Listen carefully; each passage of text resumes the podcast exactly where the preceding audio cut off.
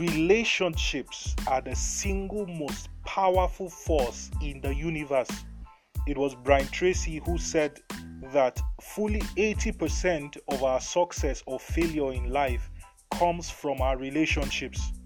You see, the first thing you must change to change your life is to change your relationships. You cannot change your life until you change your relationships. It is said that we are the average of the five people we spend the most of our time with. When God wants to bless you, He sends a man.